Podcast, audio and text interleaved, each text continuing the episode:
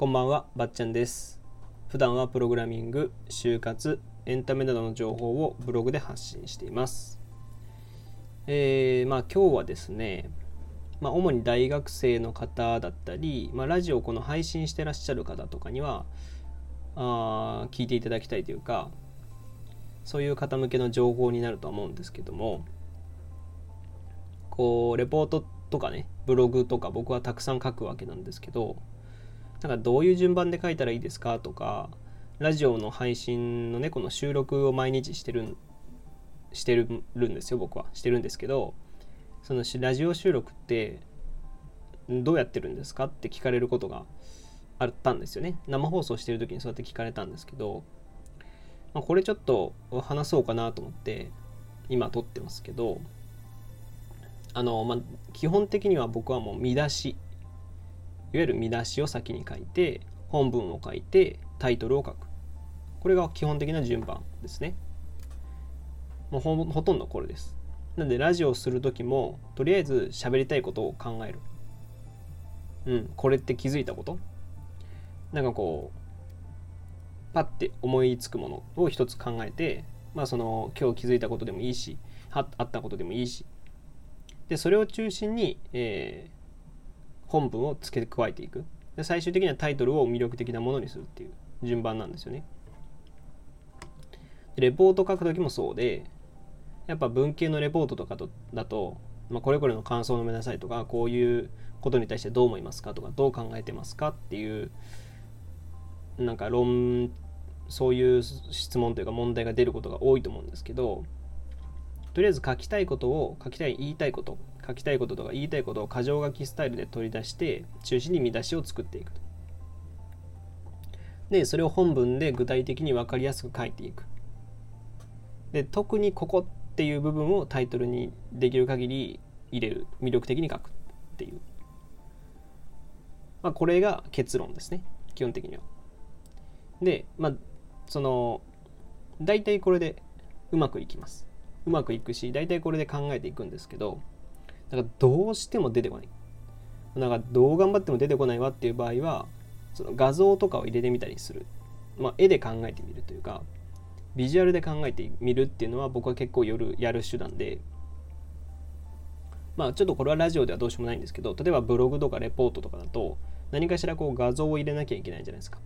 まあ、画像を入れなきゃいけないっていうかなんか画像を使いたいものだったりおそらく使うであろう画像を適当に入れていくっていうね。で、例えばブログであれば、何とかの方法5選みたいな感じで書くとすると、例えばこの方法について書くってなったその画像をまず出しちゃう。とりあえず置いとく。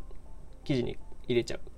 そうするとそこからこう考えに波紋が生まれていくというか考えて考える時にこういろんな道が見えてくるんですよ僕は。なんでそれ割とおすすめですね。レポートとかも結構なんか表グラフとかを書くとかねあ書くというか入れておくとかそういうのっていうのは割といいと思います。ででまたその波紋が生まれたものそのアイデアをアイデアというかその考えをまた箇条書きにしていくと。でもこれでも書けないときはもう書けないですね。はい。僕はもうこれはもう書けないと思って書かないです。でも書かないんだけど、まあ関係しそうな書籍を読んで、まあインプットしたりするかな。まあ別にそれは書籍って言ったけど別にラジオでもいいし、誰かのブログでもいいし、うーん、なんだろうな、YouTube でもいいしっていう感じで、とりあえずインプットする。それに近い内容をインプットする。でも別に関係しそうっていうのもそんな難しい難しいというかこれだけっていうものじゃなくていいんで例えば何がいいかな。うーん英語学習とか。なんか英語教育の問題点みたいなことをレポートで書かなきゃいけないとするじゃないですか。その場合だったら英語教育の書籍を調べるのももちろんありありなんですけどそうじゃなくて教育全般の情報をいろいろ取ってきてみたり、まあ、見てみたり読むだけでいいから読んでみたりあとその逆に日本じゃなくて海外だったらどうなのかとかあとその英語教育の歴史をちょっと遡ってみる、まあ、昔に遡ってみたりとか逆に未来のことを考えてみるとか。だからまあ今を基準として前と後ろ。で、えー、さらに視野を広げたり狭くしたり。っていうことを基本的にすると、まあ、しながら、まあ、書籍だったり情報だったりを見ていくっていう。ことが大切かなって思います。でえっ、ー、となんだろうな。そこで出てきたアイディアが今のところその目次を見てそのどの目次に入れ当てはまるのか。例えば英語教育の問題点について書くときに例えば大学入試の問題点が出てきたとか。だったらじゃあ大学入試の欄に書くのかもしくはそのなんか違う目次のところに入れるのかもしくは新しく作っちゃうのか大学入試が問題でしたっていう新しい目次を作るとかそういう感じで、まあ、その中に入れるのか新しくそれを作ってた入れるかっていうのどっちかかなって思ってます。でもし時間があるならその記事というかそのブログだったりそのラジオだったりを一回眠らせて一回眠らせてもう違うレポートとかブログだとかラジオを収録しちゃったり使あの考えるっていう。でも行き来行き来ですよね。行き来して考えるっていう。そうすると案外まああこれ